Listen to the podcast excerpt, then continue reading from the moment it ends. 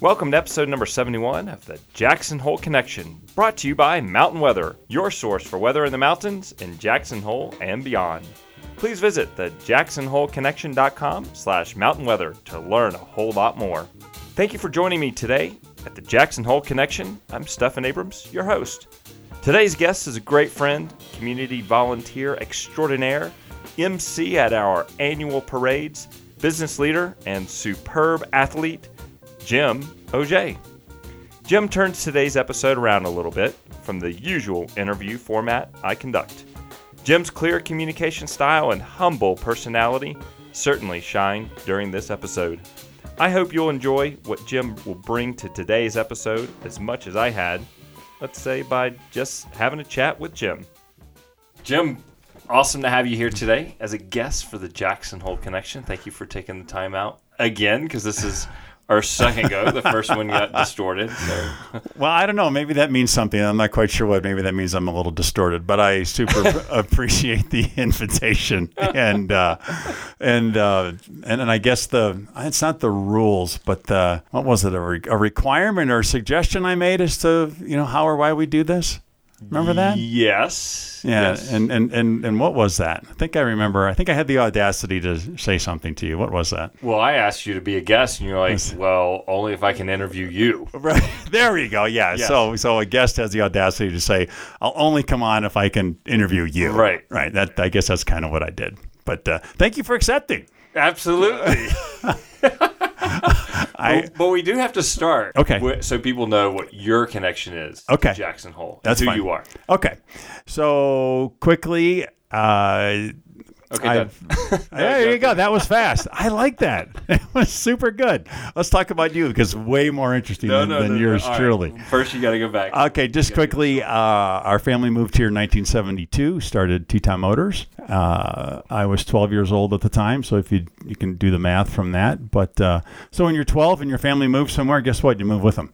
Uh, Usually the case. yeah. If they like you. exactly. So that's uh, that's my connection. That's how I uh, got here. I was in the middle of seventh grade, and uh, yeah. Moved from uh, a suburb of Chicago to, to Jackson Hole, Wyoming as a 12 year old. That was uh, a little culture shock, but uh, uh, in the long run, really, really fortunate it happened to me. I'm glad that that all happened to you. And when you moved here in 1972, your dad decided, "Hey, I'm going to go buy this Chevrolet dealership in Jackson Hole, Wyoming, and I'm leaving." He was what a teacher. Well, yeah, so this is, he didn't actually buy one, they started it from nothing. Oh, okay. All right. So, y- yes, he was a high school teacher in, uh, again, the suburb of Chicago. And uh, he had his uh, master's in music from Northwestern. And uh, a lifelong friend of his also got a degree from Northwestern. They were friends. And uh, that was Jerry Tapp, who just recently passed. And Jerry was an avid skier. So, you hear that a lot. I've heard many, many, many of your, of your guests were brought here by skiing. We were brought here indirectly by skiing. Our family was not skiers. My dad learned at 40 some years old. But you know, anyway, uh, Jerry was a big skier and he really was looking for an excuse to move here. Uh, and uh, my dad quit teaching, got into the car business in. Uh, again in a suburb of Chicago. And Jerry approached him and said, Hey, what if we become partners and open up a dealership? And the previous GM store had gone bankrupt. Uh, it was in uh, the corner where Gather is right Yeah. now, where Lee J's used to be for the old timers. Remember where Lee J's was?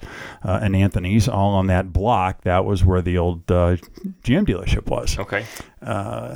So anyway, they decided that location was not going to be good, and they had to find a spot. And they bought the property property that we sit on uh, today, back from Josie Hornan. Uh, back in the, I think I'm not sure when they bought the land in '71 or two, but anyway, that was. Uh, that's what happened. So they started the business together. Jerry got to ski. Uh, my dad got to work. Cool. So-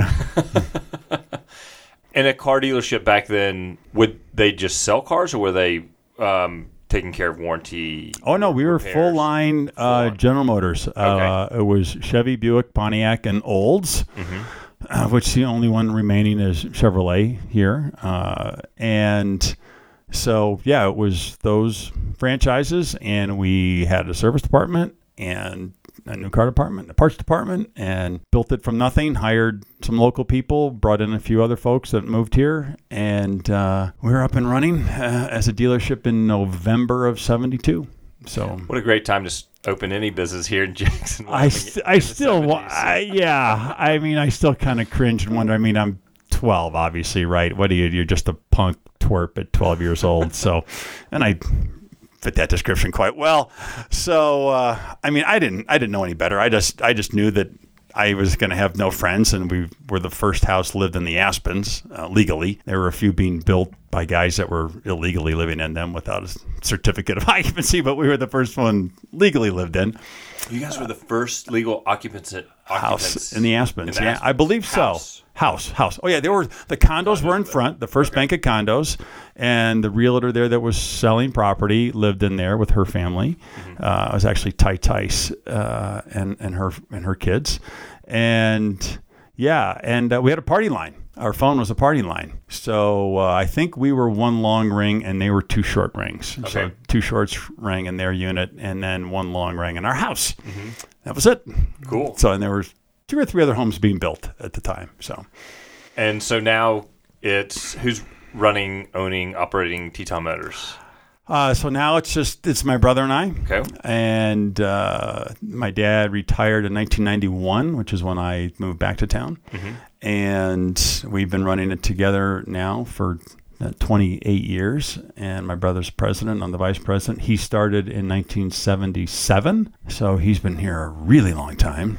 And yeah, it's been a family business since the get go. That's awesome. yeah, it's kind of there's not many of us left really uh, in town from that are that old doing the same thing. Mm-hmm. Shervin's, Yes. uh, the antler, you know, Clarine and her family, uh, and I'm sure there's a few others out there. But you know, Jackson five nine five nine went away recently. Uh, I'm trying to think. Obviously, the Blue Lion's been here a long time, you know, and Ned's been running that a long time. Right. But in terms of family business and maybe down a generation or two, uh, obviously the Turners are Triangle X for much longer than us. But in terms of businesses in Jackson that are you know second, Generational. third generation, yeah, there's still doing the same thing. Not there's just not that many of us left. Wow. It's maybe some construction here and there. I'm sure. Yeah. Um, yeah. But, yeah. But it, like you said, it's it's not many. Yeah, I mean, pass if we, that down. if you and I took the time and drove around town and thought about it, and after Rotary and we met some folks, we'd say, "Oh yeah, those." I mean, um, yeah. So, don't mean to slight those families out there that uh, have those businesses, and because I'm forgetting you, uh, just those are just a couple that come to mind. That's all right. Thank you. Thank you for sharing. Fantastic Oh, sure. story, and thank you for what you and your brother do for the community of Jackson Hole. If anybody's listening and ever wants anybody wants to hear Jim, you can come out Fourth of July. You were one of the MCs for the parade. yes, that is. You're also the MC true. Uh, for Old Bills. that's true. Yeah, so- Old West Days Parade. Old West Days. Yeah. Yep. So people can get lots of Jim. If they want to hear me say stupid stuff, which is, I think, they figured why I'm maybe somewhat okay at it. It's like, let's get the knucklehead to say kind of dopey, crazy things during the parade. And uh, yeah, haven't said anything bad enough to get fired from any of those jobs. Uh, it's been years. And uh, I, it's a blast. Good. Uh, well, thank you for doing it. You bet. And it looks like a blast. Yeah, it is fun up there. So can we talk about you?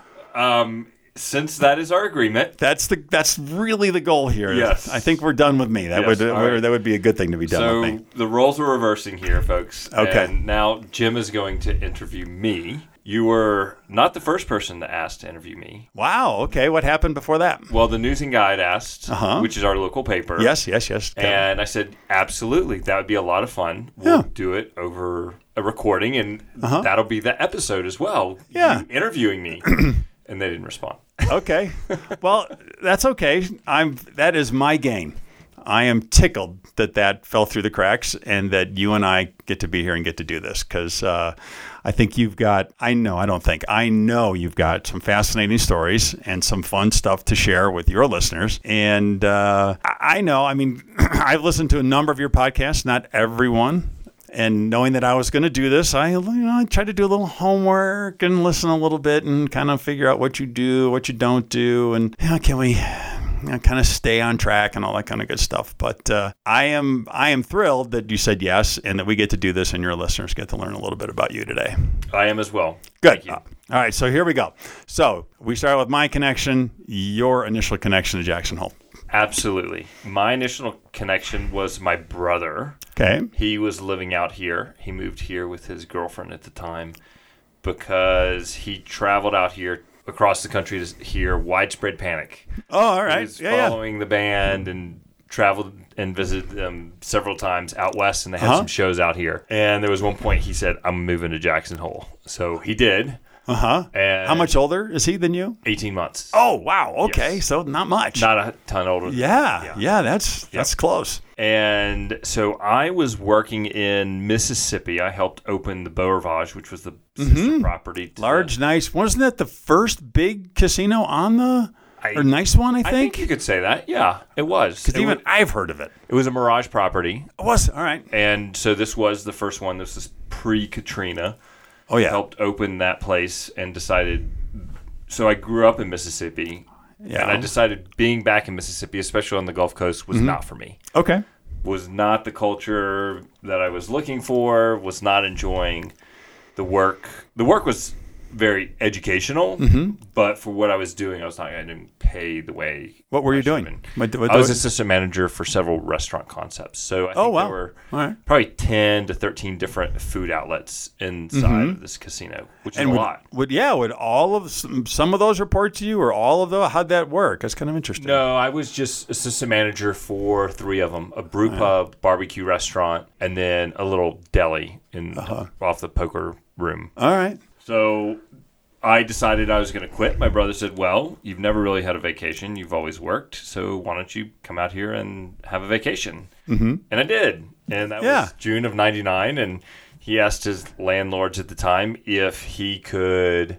Have his brother come and stay for an extended period of time because that was in the lease. And they said yes. All right. And fast forward, my brother left. He moved to North Carolina. How what like six months later? A year No, later? we're talking about a year later. Okay, a and year. half- year, year and a half. Yeah. And the folks who were the landlords there have now become kind of my adopted parents. Oh, now that's that's good stuff. It is. That's really good stuff. And so we're very close, and they call our kids their grandkids. Um, I Nice. met my wife here and yeah.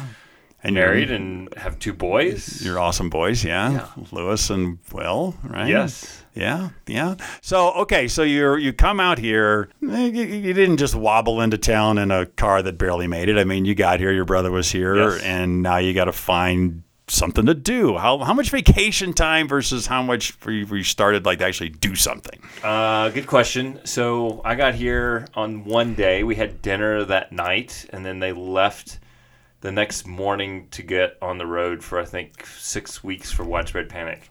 And your brother was gone. And no way, one day. Yes, and I couldn't stay where they were staying. So one of the guys he was going on the road with, I took his room. Uh huh. Uh-huh. So he didn't have to pay rent while he was gone. So it helped him out. sure, you could afford more widespread panic. You can afford more widespread panic. That's right. And so I got a job at Amangani and met some phenomenal people there. Uh, Mike Okay. Mm-hmm. Jorgensen, now Liz Jorgensen. Yeah, I know Mike and Anna, Liz. Uh huh. Um, Jeff Ward. Oh yeah, Him, uh, Mm-hmm. Old friend Kevin Fitzsimmons. His brother's been on here, but they are all working at the Amangani. all working at Amangani. so uh, a lot of people that I made connections with. Mm-hmm.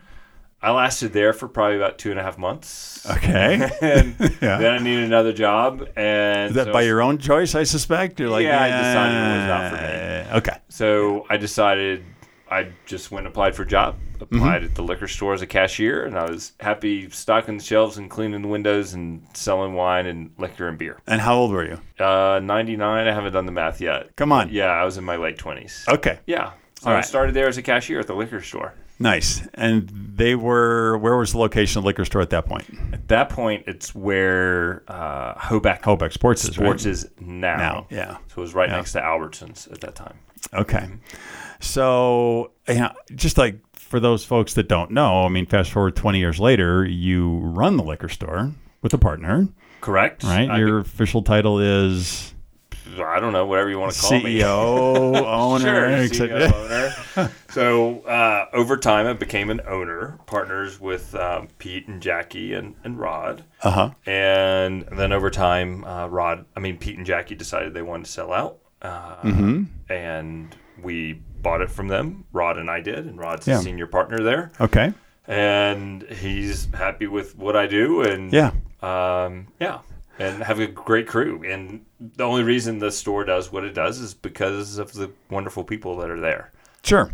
So this is a th- this is not I, I think a typical story here in Jackson Hole. I mean, a lot of people don't scratch. They stay for a few years. They whatever, and, and they move on. They don't they don't stick. But not only that, I don't know too many folks that that come into town and are working as a cashier, excuse me, in that business, and then 20 years later they are an owner of that business. So walk me through a little bit, kind of some key parts of how that happened. What what what did Stefan do to get to where he is that way? Hard work, Okay. um, opportunities were presented because Peter and Jackie they were the operating ma- owners, managing Mm-hmm. Okay. Uh-huh. owners for 20 years, Yeah. and they were ready to pull away a little bit, mm-hmm. and they were looking for somebody to do that and take the reins, and I said, "I'll do it."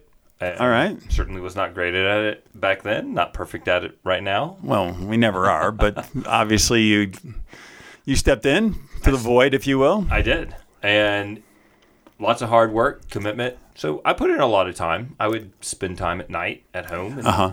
looking over information and I'd go in on the weekends or worked weekends and Uh-huh. would spend extra time there just so I could learn the business. So I because we are on round two, I remember a few things that we went over or we kind of discussed in round one. Mm-hmm. And so tell me a little bit about your family's entrepreneurial background and which Oh, I yes. which, which I believe kind of uh, influenced you to be what you are today. Yeah, I would say yes. that reasonable? I, I would say that's very reasonable. I grew up in this town, Brookhaven, Mississippi, which is 60 miles south of Jackson, Mississippi. Okay. And my grandfather ran a mercantile store that he took over from his father. Wow. And all uncle. right. all right. And so- been there a long time. It had been there a long time. To give an idea, my grandfather was born in 1904. He was born Hmm. in the room that he slept in. He helped operate this store as a young In the same kid. town. In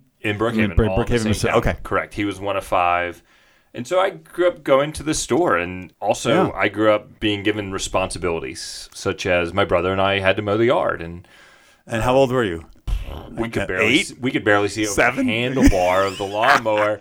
And back then they didn't have the safety bar, which meant that little bar that you would hold on to and Right. if you let go, the motor stopped. Just kept- you just the if you let go of the handlebar, the engine was still running. Running. Yeah.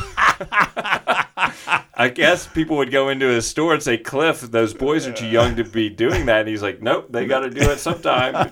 and that's the way he. I mean, very kind, gentle, loving, caring person, but he felt as though work was important. So I grew up working in the store and helping write out register tickets um, using an old adding machine that was n- had no electricity to it. So you had your single pennies, you had your ten pennies, and your single one dollars, and then ten dollars, and that's how you would use these buttons for this adding machine and calculating tax. I remember one lady came in and she had a house charge, and they asked uh, the guys asked her to sign the slip, and she just put an X, and I just looked up at him, and he said, just shook his head, and as that is good. And afterwards, um, my, they yeah. said she doesn't know how to write. She probably doesn't know how to read either. Uh huh. And you got to remember, this is rural Mississippi, and I'm a little kid. I'm probably, I don't know, eight, ten years old, somewhere around there. Yeah. And so this person in there, she was in her 80s, so she was probably born Yeah. at the turn of the century and was never given the opportunity to Get an education. to get an education. Um, we're talking about very heavily um, African American Okay. population that was my grandfather's customer base. Okay. Um, and the guys who worked there, uh, Will Robinson and A.G. Sullivan, they were like amazing mentors to me. So my grandfather helped me get my first lawnmower and So you were mowing yards. Was Yeah. that like a side job in addition to working at the store? Or I would just get on my bike and I enjoyed being around my grandfather and being at the store. Okay. Mm-hmm. I, I really liked it and I liked talking to them and I- I enjoyed the conversation that you would always be a part of or hear. Mm-hmm. And so I would get on my bike and I would just go ride to the store because it was a small town. You could get on your bike and Mm-hmm. How small? go do that. It was probably a town of maximum 10,000 people. All right. If All right. that, maximum. All right. That's pretty small. So yeah, it was pretty small. We did not have tourism like what Jackson Hole has, so the population base was pretty, steady, Sure. pretty steady. Yeah. And I would go in there and help, and over time I had a lawn mowing business, and I'd walk around the neighborhood and mow yards, and over time I saved enough money and got a weed eater, and I'd charge more to weed trim or trim people's yards as well. So th- I, I- I love this. So you you save money to buy a piece of equipment to upgrade your services. You didn't use it to buy something crazy or frivolous. You used it to reinvest in yourself and your own little business. I did, but keep in mind that I was also buying plethora of ba- baseball cards. Oh, because I was I was going to ask. So what did you spend waste? What was what did you indulge yourself with your with your earnings? It was baseball cards primarily. primarily baseball cards, but my grandfather was big into saving, so I'd save money or I'd buy some stocks. Oh, Ah. okay. Um, so I'd own Walt Disney or Nike or something else. Uh, so you were stock buying at ten years old. yeah, I have nothing to show for it Oh, now. They're gone. I have nothing to show for it at this point in, in time. But he was a generation of the Depression, so you had to save money. Yeah. And when he was operating the store and paying off his father's debts from the Depression, the way he would do it was um, he would send in checks and determine which ones he would sign and not sign. And so they would have to send, and it was illegal to do that um, purposefully, Mm-hmm. but that's how he floated his money until he could pay off all those debts. So some people after d- the depression they claimed bankruptcy. Mm-hmm. He had a brother-in-law that did that, and but my grandfather was like, "No, I'm gonna pay my debts." Wow. And Yeah. after he he and my grandmother at that time dated for eight years, and when she when he proposed to her, yeah. she's she didn't think he was serious. Why? Because it'd been so long. because that- it had been so long. I mean, at that point, they were they were old. yeah. I mean, they were in their late thirties. Wow. Yeah, that for back in the day, then getting Yeah. married in the late. I mean, that's commonplace now, but back then that is, was old, Yeah. if you will. It was. Hate to say that's old, but Yeah. or a little older than that, but But for them, it was old. yeah, yeah, yeah. And so, yeah, it was, it was a great time. Um, he was very much into saving, saving money. I'm, Yeah, all right. So you you learned a lot from him I did. and the store and being there and being around him and what what kind of what to do and maybe what not to do. I, I did um, about being honest and straightforward, looking people in the eye when you're talking to them and conducting Mm-hmm. business, and you help people. Um, it wasn't that you pointed to where items were in the store. You went over and helped people find things. Yeah. It was full service. And I also remember when there was a synagogue in Brookhaven, Mississippi, and I he said you need to go mow the, the lawn down there. Mm-hmm. And beforehand, he had been doing it, but now I was young enough, so I walked the lawnmower about two blocks, Mm-hmm. go mow the yard, and then I went to him to say, "Okay, can you pay me?" And he's like, You're not getting paid. I knew This Uh, that is was your coming. volunteer work. so that was my first exposure to volunteer work, all right. which was great. It is. Yeah. I never had that kind of lesson as a kid. I wish I had. That is that is that is a wonderful story. you are you might not have had the lesson in that sense, but you apparently had something because you donate a lot of time. You give a lot to this community. Well, we it's yeah. My brother and I we we do try to participate in that way. Then we definitely do. Uh, all right, so you're getting this um, amazing education and life lessons uh, in the store, outside the store, mowing, etc. Uh, and you end up here, and Yeah. you. This was something we didn't talk about the last time. You had, you know, Pete, Rod, and Si, the three amigos. Is that Three Amigos. Yeah, yeah, Yep. yeah. I was just curious was there something that, in terms of what they did or how they ran the business, that struck you as like, I, I can learn from that and I'm going to make sure I keep doing that? Or something, and this is the kind of the negative, the flip side, some things that happen, where it's Mm-hmm. like, I'm going to make sure that that doesn't happen. I don't want to, I don't want to be. I don't want to run a business or, or there's, gonna- I don't know. Does that make sense? Yeah, it- it does. Absolutely. Not the best Um, question. Sorry. I'm new at this. No, it's fine. To be honest, I No, don't lie to me. honestly- Don't lie. Yeah, Don't lie. You just said to be honest. I don't want you to lie. I I really didn't think that deeply. Was I connecting with somebody who had a great reputation or not in the Mm-hmm. community? Could I learn from this person? It was more of I looked at the business, and that's what Sandy was pushing me towards as well because it was offered, and I was talking to him about it, Mm-hmm. and he said, "Yeah, great opportunity. You go for it. Nice. You should do it." okay. But the longer I was there, of Mm-hmm. course, by the time I really got into the ownership side of things, Cy was gone. Yes. He was no longer a partner. Right. But I certainly learned and heard stories of what type of partner he was. And initially, he was a great partner Mm-hmm. Yeah. with them. Yeah, they had a lot together. They had a lot They together. did a lot of successful things together. I mean, but over time, s- something changed Sure. in, in the partnership Yeah. and with some the dynamics. Yeah. Mm-hmm. And it and it soured. And so they had to separate. And then Pete and Rod bought out Psy. They separated and di- Mm-hmm. Right. divested their interests as partnerships. Some Yeah. Rod had re- t- retained some stuff and Psy retained some other things. Sure. So then learning from Pete and Rod, mainly from Pete because he was the managing partner. And I remember him saying, always pay your bills. okay. All right, there you go. There's one. Create great relationships, always pay your bills. And when you tell somebody you're going to do something, do it. Okay. And my grandfather was always like that too. Always be honest. And and Pete was honest. yeah. Um, and it was a, a great opportunity to, to learn and, and hear how people respected and appreciated him in, in, in the community and, Mm-hmm. and Rod as well. And when they were building that business, the community was different in the sense of there were really long off seasons. so Mm. Yes.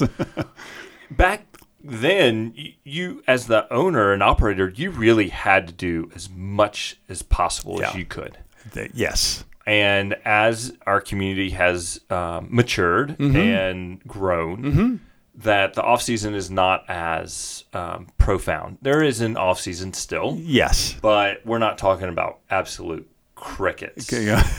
and yes. Yeah. um, where people are still coming into town and businesses are still open after Labor Day, Mm-hmm. which is important yeah. uh, to for people to understand that the town square used to literally shut down Labor Day, yeah. and restaurants would shut down Oh, and yeah. not open up until Memorial Day weekend.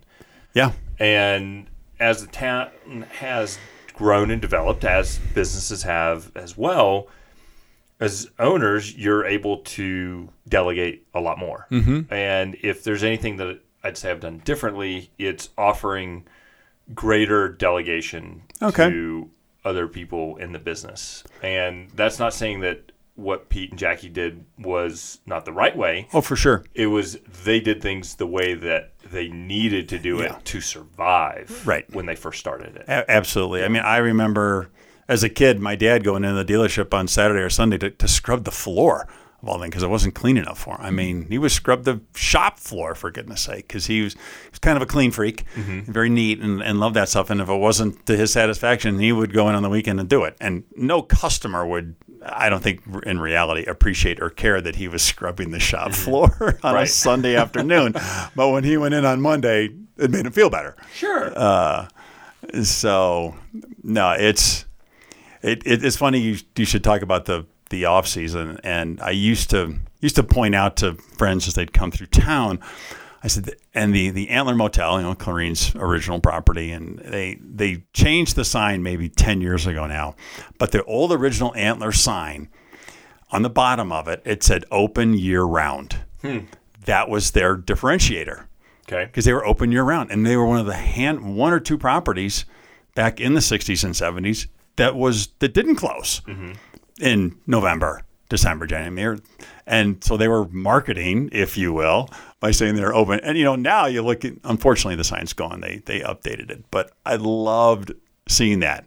My, now my new favorite sign is the one at the Virginian that advertises that they have phones. I think it still says their sign I think it still says TV. It does. Phones. What? Oh, there's one. It cracks me up. yeah It's but, but that's what makes it The Verge, right? It's awesome. you drive through Wyoming, and you can still see some of those signs in the roadside motels that say "color key." yeah, it's like watching an old oh, a movie that's not that old, and someone's running for a payphone to make a call. Right. And you know, when's the last time you saw? When's the last time you saw a payphone? Probably when uh, going up into the park. I think they're still. Up in Are the there park. still some in the park? I think so. yeah. Uh, well, I have a funny payphone story too. all right, let's hear it. All right. So this, This, is, fun. This is fun. I love this. and this is connected with you. Oh no. Yes. Uh oh. Now I'm not so happy about this. so you and I, Yeah. you make plans to go hike the Grand Canyon, rim to rim to rim. Yes, we did. All right. Um, and I think it was a month and a half after I got married. Uh, yes, we. yes, it was. I do remember that it was a, a f- that time of your life. and at some point, my wife, at the time I was dating, fiance, said, "You- "You got to remember my phone number at some point in case there's an emergency. You got to remember my phone number." Okay. I said, "Okay." And so That's a good sh- thing. She said She cares about if you still. She That's does good. Care about me. That's she good. Loves me. Yes. I- she does care about me. So we go, and she's like, "Well, let me know how things go, and if you bag out, just let me know what's happening." Okay. I said, "Okay, deal." So we get to the Grand Canyon. I've done long hikes before, but we did South Rim to North Rim. and Yes. I realized I couldn't go any further. Right. So I took advantage of the plans that you guys had in place, and I stayed in the lodge up there. But first, I had to call my now wife to tell her that what I was doing. Okay. I said I did not know this. we rode And- all the home all the way. I picked you up at the North Rim. You never told me this. So go ahead. So I didn't know her phone number to do this.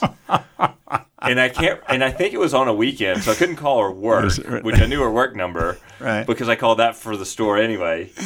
And so I called the liquor store and because we had her as a good customer, I asked I said, Can you look up Laura's phone number? And they got They did. they gave me her phone number. And I told her, she's like, I think you really need to learn my phone number. See, but kudos to you for being resourceful. Yes. To call the store, get the number, and then make the call. yes. So I, I, was resourceful enough. that's a fun. And you made that from a payphone at the North Rim. Yes. yeah. So she and I have been married eight years now. So yeah. eight years- 2011 when we did 2011. that? We were, yep. Okay. We're- in 2020 will be nine years. So Okay. they still had payphones then. And I think the summer we were in the park and we saw some payphones. Okay. Yeah. Well, I appreciate you reminding me what year that was because every now and again that trip comes up and people ask, and or they don't ask, but it comes up, and I, I can never remember what year we went. But now I'll always know that I can ask you because it was the year you got married. Yes. That's right. Twenty. All right. Cool. And, and if I, Laura and I ever want to remember how many years we've been together, we ask our friends Brendan and Nikki how many years Yes. they've been married. oh, because you Because connected when they got married. well, we had first started dating, and then in that winter, like January, Okay. and they were married in June. So right. however long they've been married, that's how we that's- know how long we've been dating. Nice. it always it's good to have help, Sure. right? Good to Yeah. have some help that way. I'll be right back with Jim after this quick message from the show's sponsor. MountainWeather.com, the go to website in and around Jackson Hole for weather in the mountains. Founded in 1991 as a way to keep track of weather information by meteorologist Jim Wood Mincy. Mountain Weather also provides forecasting services for special events and mountaineering expeditions around the world. You know, Mountain Weather Forecast is the best because it comes from someone who loves spending time in the mountains. Jim is a former Jenny Lake climbing ranger, he's an avid backcountry skier, a mountain biker, and a certified avalanche instructor. Visit the jacksonholeconnection.com slash mountain weather to learn a ton more. So, tell me a little bit about what I, I'm in here. Your awesome office, and I am In the basement. uh, uh, in, in the basement. It's fine. I am astounded by the number of books in here, and uh, But you don't know if they've been read or not. I, I don't. I don't know that I necessarily care. I'm assuming that a chunk of them have, yes. but certainly maybe not all of them, as I give the full 360 in here. Uh, talk to me about your uh, what appears to me to be an obvious pursuit of of learning, trying to get better. Yes. I Where's that come from? Where's that? Where's that? Where's that inner drive discipline come from? Is to make it comes from learning from others Okay. t- first off, and I took a class several years ago through CWC and Silicon Coolar partnership called Startup Intensive, and it's put on by Sandy Hessler and Liza Millett, and they were talking about some books and we had to read some books for the class and i met somebody called bill watkins he has this group called the lions pride and in that it talks about your continual need for education and to do self improvement. And before that, I read a little bit, maybe Mm-hmm. a few books a year, Sure. but nothing like I have now committed myself to doing. And what is your commitment? Do you have? I know I've read, I, I've heard, you know, for some folks, you know, read ten pages a day, Mm-hmm. you know, whatever you to, to create a habit, of, and then before you know it, you get a book down, and then you get two, and then three. I, what? How do you do that? It's finding the time, and I'm really not great about having that daily habit. I'm Okay. trying to find 30 minutes a day. All right. And sometimes it's even just reading it while riding the bicycle at the gym.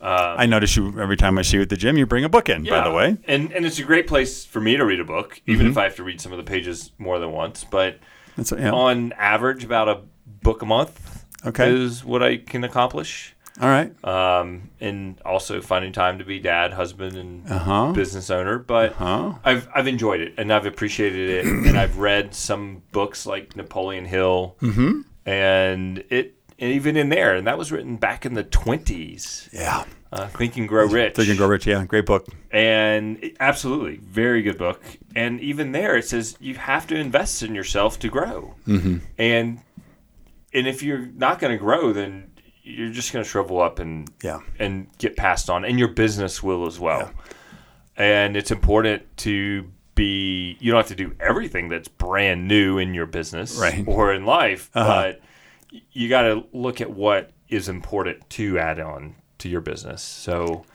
yeah Good. Well, congratulations. Thank you. It's a great I habit. appreciate you asking. Yeah, no. Now, th- to me, and I am, am not quite at that disciplined in the book route. I go hot and cold, but one of the areas that I have found difficult, uh, maybe even more, which is not good because I'm still not to where you're at there reading wise, but is so you read a book or you go to a seminar or you're you're, you're part of the Lions Pride group or you know Sandy's wonderful and and and you read these things these people have implementing that, executing on that, either in your personal life, your professional life, and, and actually making that change. How do you feel you're doing at, at the execution phase? Hmm. And, and maybe share with our listeners and me so I can learn too some some tips to help us execute on those things that we learn.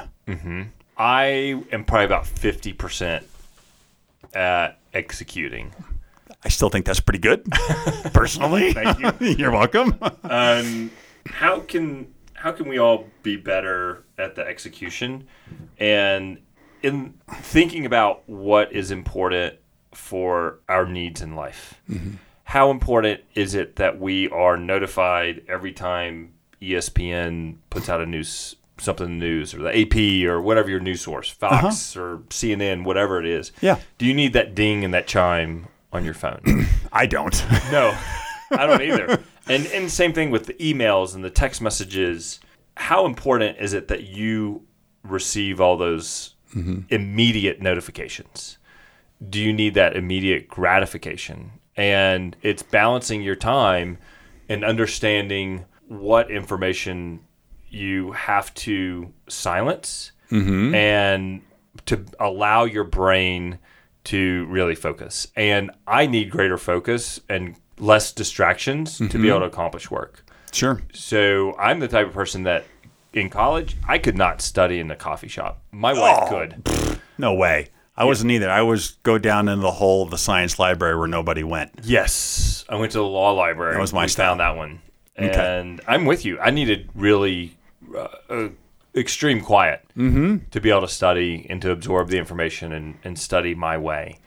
So And plus, there, it lacks interruptions, which kind of helps Oh. Yes, too. yeah, it does. And back then, of course, we didn't have cell phones or Right. or email. I mean, you might Yeah. have. I, Mm-hmm. I had email a little bit. It was just coming out when I was in in college, but it was not a primary source. And and think about it, we survived back then. Mm-hmm. Can you can people still survive by not knowing that you received ten me- text messages in the past hour?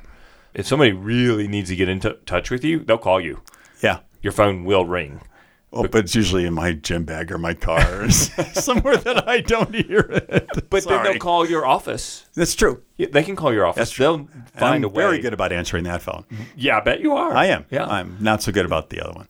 that's okay. Yeah. that's okay. So it's fifty percent of execution. Um, the other fifty percent might be some reflection on it. So finding the right time to execute some of the information too. So letting it stew and and ferment, and deciding w- what are the important pieces to to implement because you can't do everything.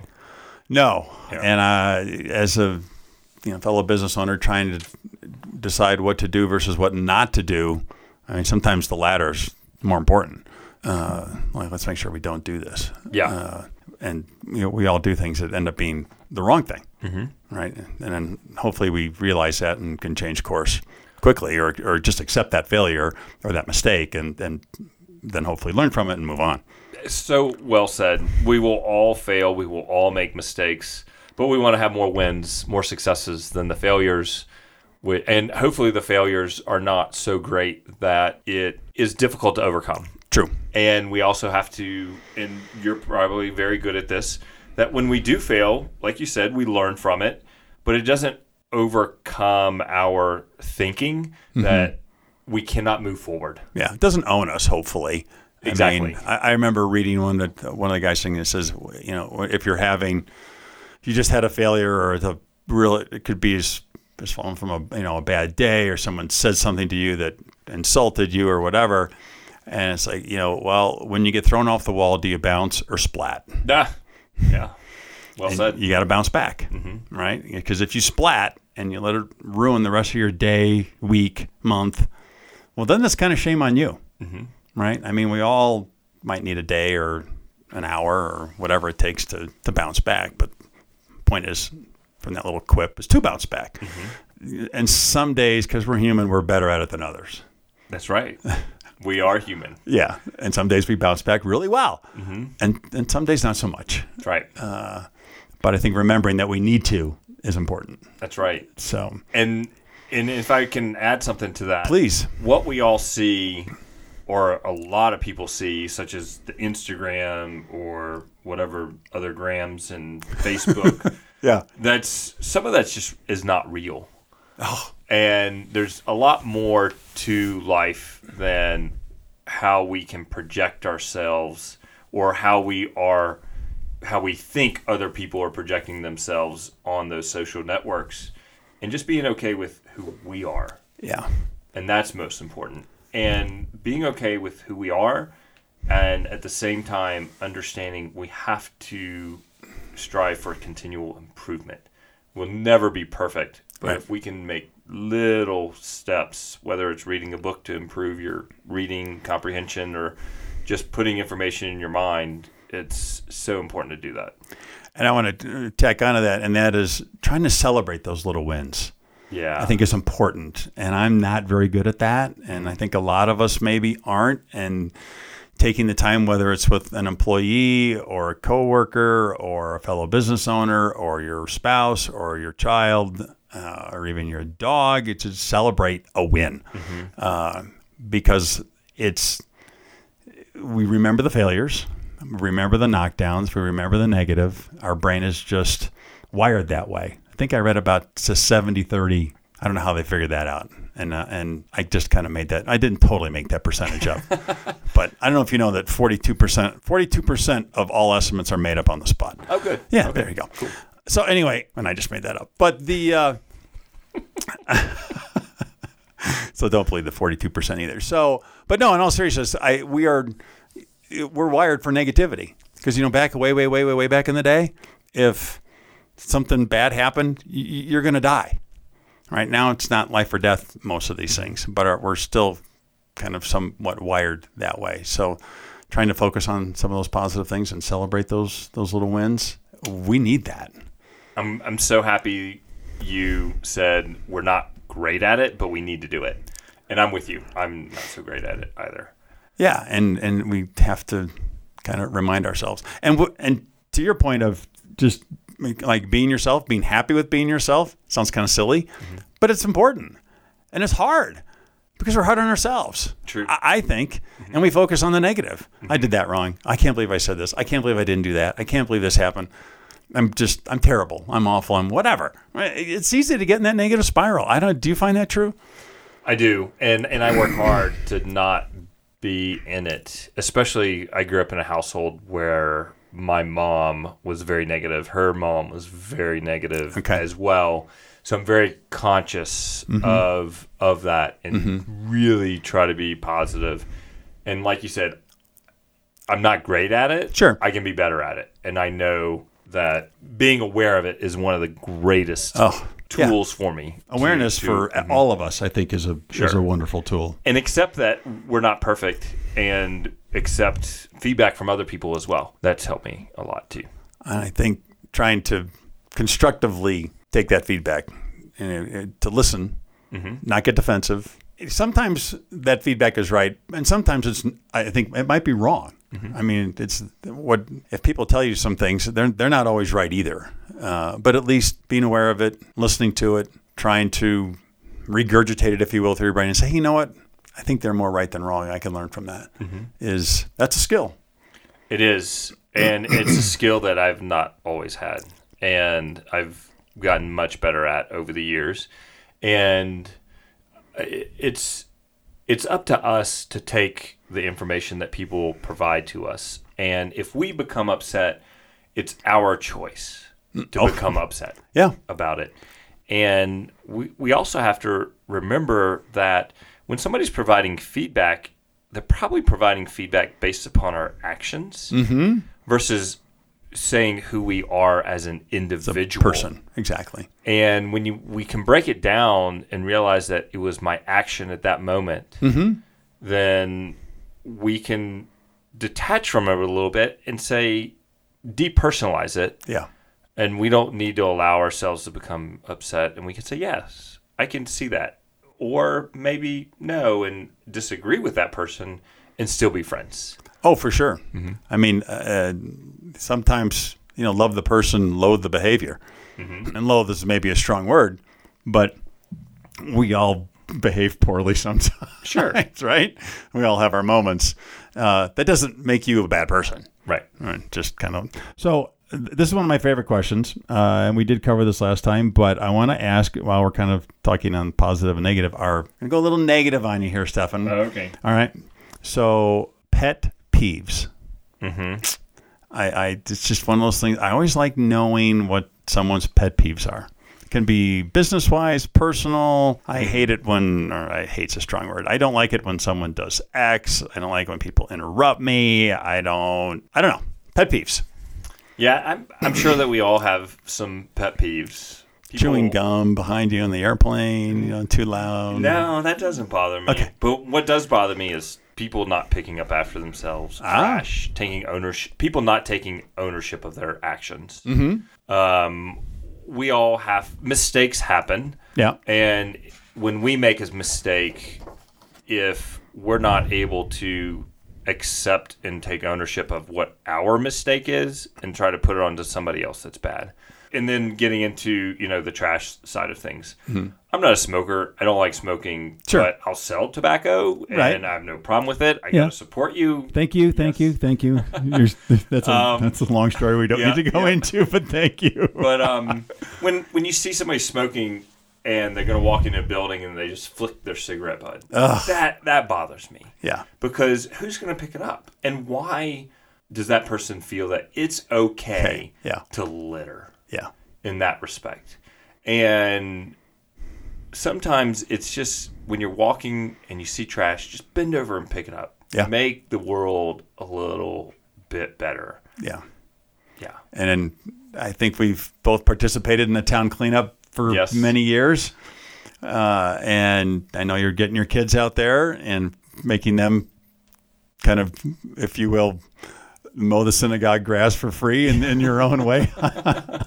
on, They- on cleanup day. Yes, they, Right? They love helping mow the, the yard and s- get the snow blower out. I remember one town cleanup day. Mm-hmm. We were sitting on the town square for the barbecue. Yeah. It was all for the, everybody that helped clean up. Yeah. and then uh, somebody got up and just left the trash there. No. Yes, they had just participated. In town cleanup. They got up and just left their all their stuff there. I was like, hmm, okay. Laura and I picked it up, but That is so bad. wow. Well, good for you. I mean, I, that's that's a good pet peeve, quite, quite frankly. I, I, I like that one. And and another one is being honest and really taking ownership of your actions and um and being able to call somebody out when they're doing something wrong. Mm-hmm. Yeah, it's it's important because we all need to have a check. Agreed. Yeah, So we were talking about learning and all that kind of, and I don't want to. I guess I'm going to put you a little bit on the spot, but I don't want you to name names. You've interviewed a lot of people. a few. Oh, I think a lot, Okay, sixty plus. sixty six. There you go. Yeah. I've listened to I don't know probably half of them, and Thank you. Yeah. Oh no, I'm I'm I'm a, I'm a listener. I mean, hours on the on the spin by game. What are you going to do, right? It's like listen to my friend and listen to. But here's the cool thing. Um I have learned some fun stuff about people that I thought I knew a little bit about. So anyway, that- just a shameless plug for the show. But I want to ask you a couple of things that you've learned Okay. from your guests Sure. that you felt were they were just um, super impactful for you. Okay. I'm listening. Oh, I'm supposed to answer this now. Yes! What have I learned from Just a couple of things that stick out, maybe. And I'm not trying to ask you to name names, or but this idea or this, Sure. yeah, um, let's see, searching out information that you disagree with. Uh, right. So you know what the opposing view is. Um, All right. Also, making sure the source of in- your information has been validated Mm-hmm. and is legitimate. So, not always taking what you hear from others or what you read at face value, Mm-hmm. that you really have to, might read from another source all right, of the same topic. Um, what else have I learned? That a lot of it takes a lot of hard work and to survive in life. yeah, But it takes passion and resilience, and you can really make it through there.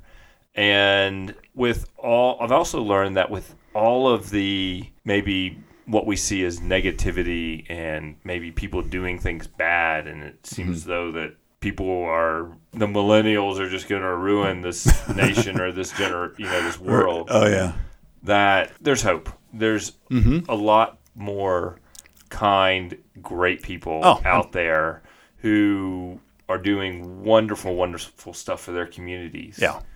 And It's very true.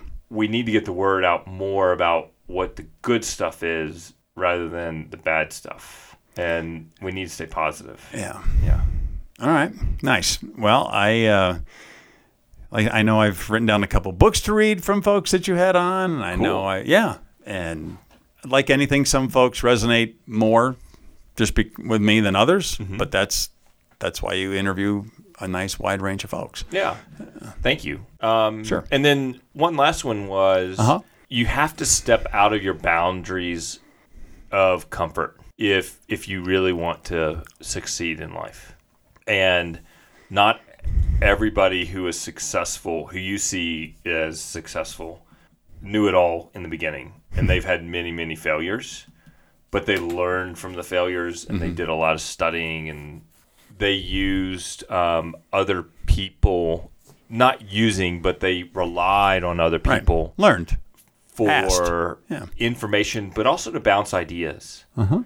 And and that's something that I've learned over time is the more you can Nice. share about your business with others, the more that they can help you with your business as well, because you can't do it all. Uh, It's, and, and I think people would be shocked at, uh, or maybe I don't know, to learn that people uh, they usually appreciate that you care enough to ask, and they'll give you a good, genuine, heartfelt answer. Yes. Uh, And even sometimes with maybe not a competitor that's in town, but someone that's in your business that owns a store in Cheyenne or Denver or whatever, and you say, "Hey, I mean, wh- how do you handle this, or how do you do that?" And it, it may or may not work for you, but uh, I think most people are kind of tickled or feel honored that you even asked. But you got to ask That's right. My mom. and be willing to listen. That's right. Yeah. My mom taught me the when you ask somebody a question, what's the worst thing that they can tell you? No. Mm-hmm. I mean, if you don't ask, you're in the same place as you were before. so if they say no, what's the difference? But for those folks that hate rejection, they don't ask. They don't ask and they'll never know. Uh, right. Mm-hmm. And sometimes I fall into that. I'm, I, am i am sad to say sometimes I f- absolutely fall into I that. think we all do. Yeah, no, that, that might be true. All right, I want to talk a little bit about uh, a couple things you wrote on the bio that I made you fill out. Yes. Right. Okay. Did I make you fill this out? You well, not I don't with know. a gunpoint or anything. No. But But you sent me a list of questions. I did. Right. And so I agreed to s- fill it out as I said, well. Mm-hmm. well, if we're gonna do this little swaparoo, then you know we're gonna. Okay. So, uh, we're not gonna talk about the superhero. We're not gonna talk about skis or bikes or any of that kind of good stuff. Even though there's some good, interesting answers. What we're gonna talk about is the impact of the Henry Jacobs School on Stephen Abrams. uh, Henry S. Jacobs Camp. Yeah. So Yes. I and I just want you to. How did you end up there? How old were you? What kind of life lessons? And and I, go. Okay. I ended up at Henry S. Jacobs Camp because I was growing up Jewish in Mississippi. You and four others. Um, yes. Sorry. Probably. I don't. Mississippi and Jewish population. I don't know. I'm not a demographer, but that strikes me as there Very are not many small. of you. That's right. Not many of Okay. us.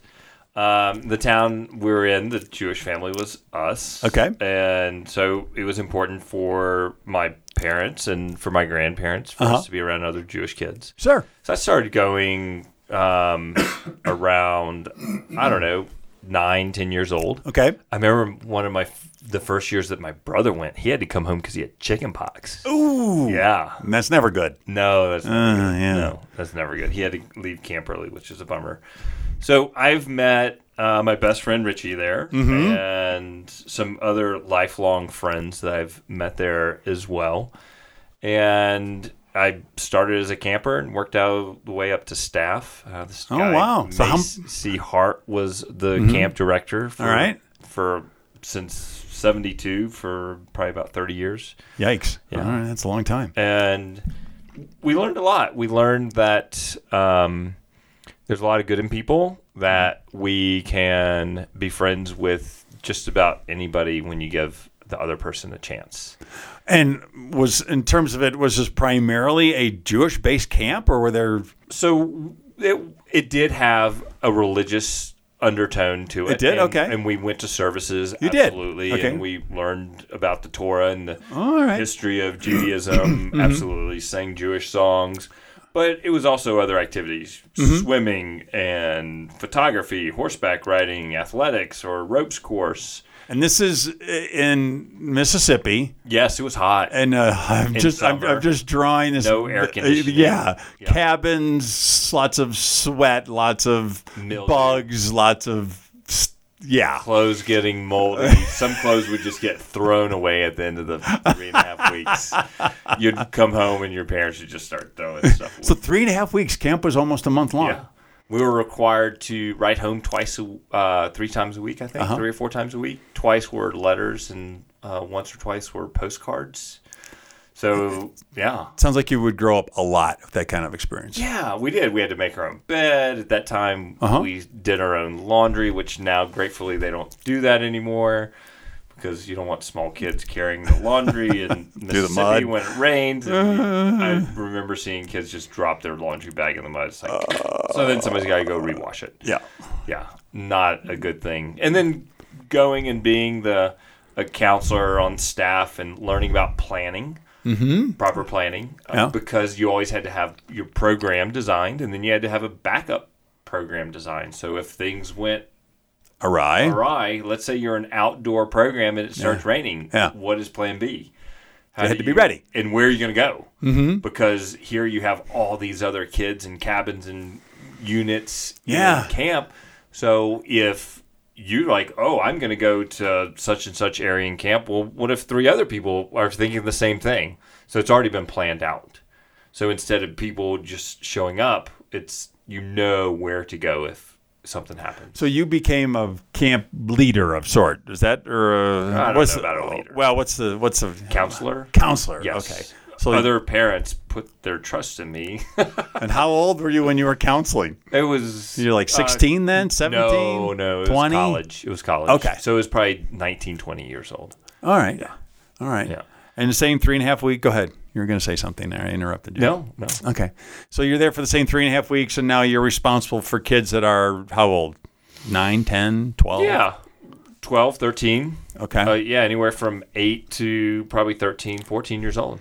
and a lot of returnees, I suspect, because people love camp usually. Usually there were lots of returnees. So just had our 50th anniversary for the camp. And You did, did you? And you went. I went, got to see one of my count counselors from when I was about 10 years old. oh, that had to be special. That was Fun. remarkably special. Yeah, good for you. And Just reconnected with people, some people I hadn't seen in probably 25, 30 years who Mm-hmm. now have families and raising kids. And Yeah. it, was, it was awesome to see. Well, good for you. My nephew, uh, his son is now going to a camp uh, in uh, Oklahoma. Camp, oh shoot, I can't remember. Longhorn, I think, something like that. Anyway, and they were thrilled with being able to send their kid out. And now, you know, no phones, no this, no that, and it just kind of reminded me of you talking about your camp experience. I think They, their, their son, I guess that'd be my great nephew, whatever. Just love the experience, That's awesome. and I, I think can't wait to go back. Cool. So, all right. It lets kids be kids without the outside social pressures, which is so important. Mm-hmm. Um, because once when you get into school, there's so many different social pressures. So Yeah. to where when you're at camp, it's everybody's participating at the same level.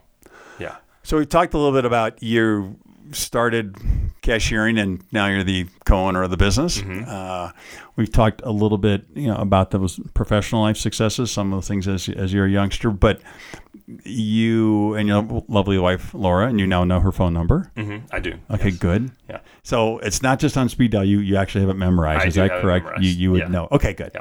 It's not just have to. I could punch borrow it. your phone and call her Excellent. without it being in your contacts. All right, Laura. I don't know if you listen, but that's good news for you.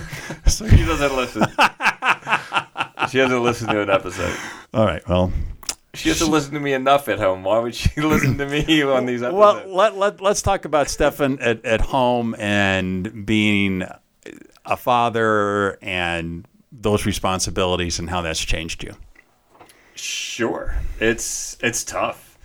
It has been a challenge, but the most special times in my life when the boys were born and there's nothing else that connects I think a couple is when that birthing process is is happening. Um, it's been challenging. Uh, have certainly not done it right the all of it. That's impossible, by the way. Yes. So don't attempt the impossible. It's okay. Um, and with all of the challenges comes all of the wonderful, sweet moments when your children give you big hugs when you walk in the door, or a hug when you drop them off at school or daycare. Thank God for daycare. Um, or they, our oldest, he'll just say, "Thank you for dinner." Really? yeah. Wow. I love Lewis. I don't really know him that well. He did give me a Jackson Hole connection chip at Yes. the pool, though. So he's already selling. He's it's Oh, he's, he loves it. It's gonna, yeah. His great grandfather would be proud of his sales skills. Mm-hmm. He would be. At, at how old? Six. He's six. yes, He's going places. Let me tell you what. that guy's gonna go places. yeah, yeah. Look, look out! Not Jackson Hole. Look out, world. Yes. because Lewis is gonna, uh, he's gonna light it up. That's right. And we just do our best to instill for them to be good people and uh, be kind to each other and be respectful and good manners. And the we know we're doing it right because we get feedback from the teachers of how well mannered they are. Wow, which is that's so different at home. celebrate that victory. celebrate that victory. That's right. Yes, we do celebrate it. And we tell them that we get the feedback from the teachers and how much we appreciate it. And they look at you Yeah. and then go back to whatever they're doing. That's okay. Yes, it is okay. That that's okay. So trying to trying to juggle all of that business owner, father, husband, mentor, podcaster extraordinaire, uh, trying to figure out how you want to spend your time. Yeah, How do you make that happen? I think I think I wrote down full. What was the planner you use? Oh, full focus. Full focus planner. Yeah, is that part of the solution here? For me, it is. Okay. For me, it is. I mean, some people. How does that I- work? I live in the calendar on Google, Uh-huh. but also I write things down on the using my full focus planner. But it also has in there writing down goals for the quarter. Each planner is a quarter, mm-hmm. so you write down your goals. Uh, you have a week. I mean, you have a month that you can plan out as well on there, and then you can plan out your quarter. And it says these are the three things that you have to do today. what you, are but they? You're deciding that, obviously. Okay. Correct. And then there's a to do list for other things that you might get accomplished as well. So it's recommended that you plan your week, but then also you reflect on what your week looked like. What did you get done? What do you need to carry over the next week? Um, that becomes even a higher priority because if you keep carrying it over at some point, it's either not a priority Yeah. or you're really going to fail at something. Um, so it puts it in your, you know, insight and gets you thinking about it to be successful and get stuff done. And and without a Google Calendar, being able to share calendars with people at work or even my wife about things that we have for personal life, I don't know where we would be. So it's a is the- a full focus planner a Google thing or I No, don't no, know. no, Is- no. That's So a, that's I- a separate. A, is it an app? Is it a, what is it? Full Focus Planner is an actual book. It's a book. Oh, it's a heart like. So I could do it because I I like to write stuff down. Yes. If I'm you- bad digitally, as you know. You have helped me turn my phone on, Yes. but I'm not too bad when it comes to paper Mm-hmm. and pen. I, I like it, and it has a place for notes. So if you're in meetings, you can have have notes. So what I do is I take what's on my calendar for Google, and then I actually write it down in, in the book, Okay. and so that helps me um, stay better organized. And also for me, if I go to a meeting, I can take this book, and I don't have to be on my phone. Mm-hmm. And especially if we're going to plan out another meeting, I can look at my calendar in this book and see how I can plan out the next meeting versus looking at my phone. But the book's for a quarter. Yeah, the books per quarter. So I mean, in some cases, I, I so s- something comes up, it's a year out. How do you do that? Oh, so there's a section in there that has you you have to fill out each quarter as well. So it comes blank. Mm-hmm. So you start I have the next quarter and I start where January 1st is Mm-hmm. and I plan it all out. But then there's also a um, I think an 18 month planning section in there. Oh no, okay. yeah. All right. So, there's- you, can put the big stuff. So you know if you've got a meeting or a seminar or whatever, and it's going to be January 2021, and you go, you can put that in. Correct. Okay. Because do that. sometimes I know I have bumped into some problems, some struggles when I forgot to write something down or didn't put it down eight, nine, ten months in advance, and Mm-hmm. then you end up double booked, and yeah, life's not good when that happens. Yeah. I mean, it it's- happens. it- we it do what we does. can do. It's not. It's yeah. So let's talk about success. It's another positive topic. Okay. Your definition. Oh, my definition of success. And I and I guess I would look at it. We've talked a little bit about personal life, professional life, spiritual life, uh, and I ask because I I, I want to hear your erudite answer so that I can use the same one and cheat off you later when someone asks me what my idea of success is, so that I can say what you said. but, but no, in all seriousness, I, I think it's I believe success means something different to us as we age. What's successful to us when we're 20 versus 30 versus 50 I believe changes. I mean, you could argue pretty dramatically, but thoughts on on on success to Stefan. Ooh. Sorry, that wasn't in the book. That's That was- that okay. was- That's okay. Um, it's it's not so much the tangible items that I have. It's more of I mean, we all need certain things Yeah. i- in, life. It's I mean, if you are blessed enough to own a house, that you can own a house. And for me, I own a you know older vehicle that I it could care less driving a fancy vehicle. Right. Not, that's not me. But I'm in the car success. business and I'm with you. Yeah. I'm kind of the same way, but don't tell anyone. Only the people listening now. yeah. Um, so for me, success is, I think, what I have in the emotional bank account. I think Stephen Covey wrote about that All right. Mm-hmm. in Seven Habits of Highly Effective People.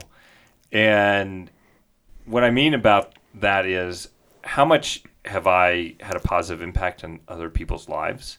So I've apparently had an impact on my wife because she agreed to marry me and she loves me enough that she is still with me. She loves me. That's good. And- well, you're yeah, she should. You're you're a good person. Thank you. And what we're doing with our boys, but also the people that I work with at the businesses. Um, how am I impacting and im- helping improve their lives? Um, am I creating and providing the right environment where they want to do the same for others when they come on board at the store? That they want to help teach and allow other people to grow and see that there's hope. And you don't just have to be a cashier or um, a river guide or a shuttle driver all of your life. Um, we can always do what we're willing to invest in ourselves.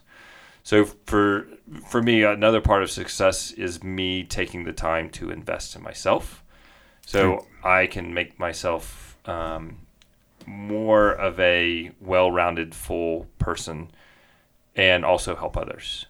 So it's it's not about all about me; it's about Mm-hmm. what I can do for others to help others. So that's part of why I have the podcast is so I can share Mm-hmm. Yeah. stories. Nice. And uh, hopefully, we all learn from other people, from stories, and from history. Yeah. And it's it's so important that we can share and sit, sit down and talk and have conversations because we can talk about any topic out there. It's just what do we choose and can we accept that topic that somebody else wants to talk about? and Yeah. being gay. Yeah. So I this just popped into my brain. Given given your your 20 year history at the liquor store, do you think the fact that you started as cashier and now as CEO, owner, etc., how do you feel that you manage people in a way that is I'll call it special or unique because you've been in ev- almost every set of shoes there? And so now, when you, as the owner, are managing them, coaching them, you think that has made a, a difference? It, I would say it has, but also what has made a difference is going back to searching out other information, having mentors, and gr- me growing. Yeah. that's helped as well, For sure. and putting all of those pieces together Mm-hmm. Yeah. um, allows for me to not be a manager, but a leader, a coach, because somebody had to help me along the way. Mm-hmm. So I want to help other people along the way as well. Did I answer your Yes, question? Okay. absolutely. All right. Yeah, Good. Uh, I get it. All right. So, final thing. Okay. You ready? I know I it's probably run a little long. I apologize. It's the listeners who are going to listen. well, It's you. They're going to keep listening. Oh, I don't know. I think so. all right. So, uh, and I, I stole this off another podcast that I listened to, uh, and I didn't prep you on purpose. All right. for this. So uh, it's and I it's an it's an English guy and he stole it from it doesn't matter.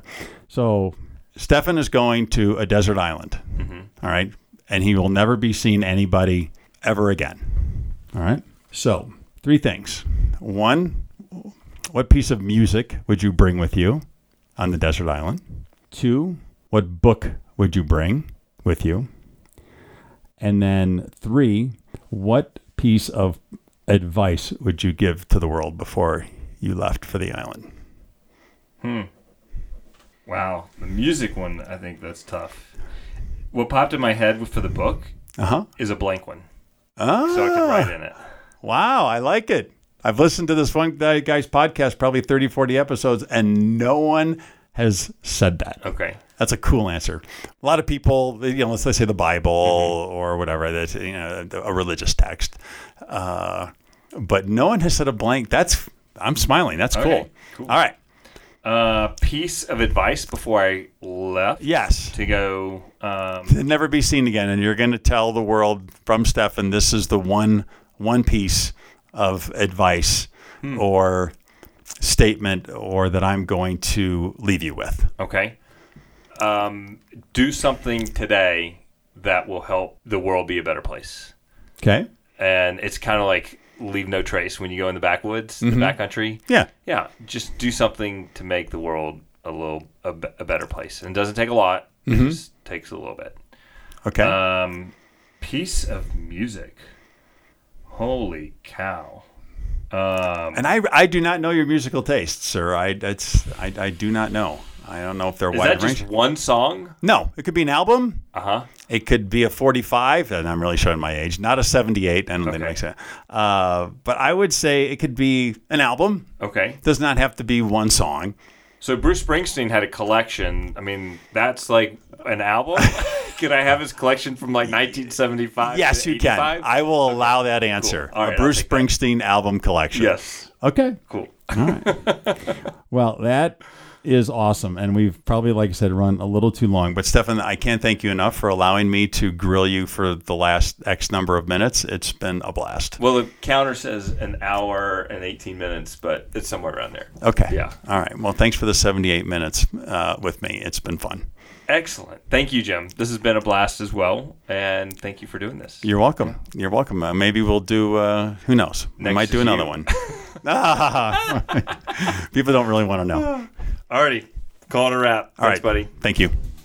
To learn more about Jim and his life here in Jackson Hole, please visit the jacksonholeconnection.com episode number 71. And I do love hearing from my listeners and subscribers. So if you have feedback or suggestions, please send an email to connect at the jacksonholeconnection.com. Please remember to visit the sponsor's website, mountainweather.com, to learn what is happening in your mountains. And right now, we're going to head into a little special addendum to this episode. A little word for my boys, William and Lewis, who've been dying to share a little bit of their knowledge about podcasting with you. I hope you enjoy, and I sure hope to see you back here next time at the Jackson Hole Connection. All right, boys, welcome. It's wonderful to have you here at the Jackson Hole Connection. Wawa. Wawa, what do you say?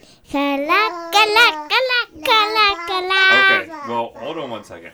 So, what do you like about podcasts? That's their fun to record. They're fun to record. Really, you like watching the recording, correct? Me too. Yeah. So, William, are you going to turn four in a few days? Yeah. Uh, and are you excited about your birthday coming up? Yeah. I bet he is. So, tell me about the winter. What is exciting about this winter?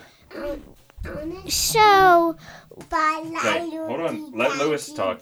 All right, Lewis, tell us what you're excited about for this winter. I'm excited to go skiing.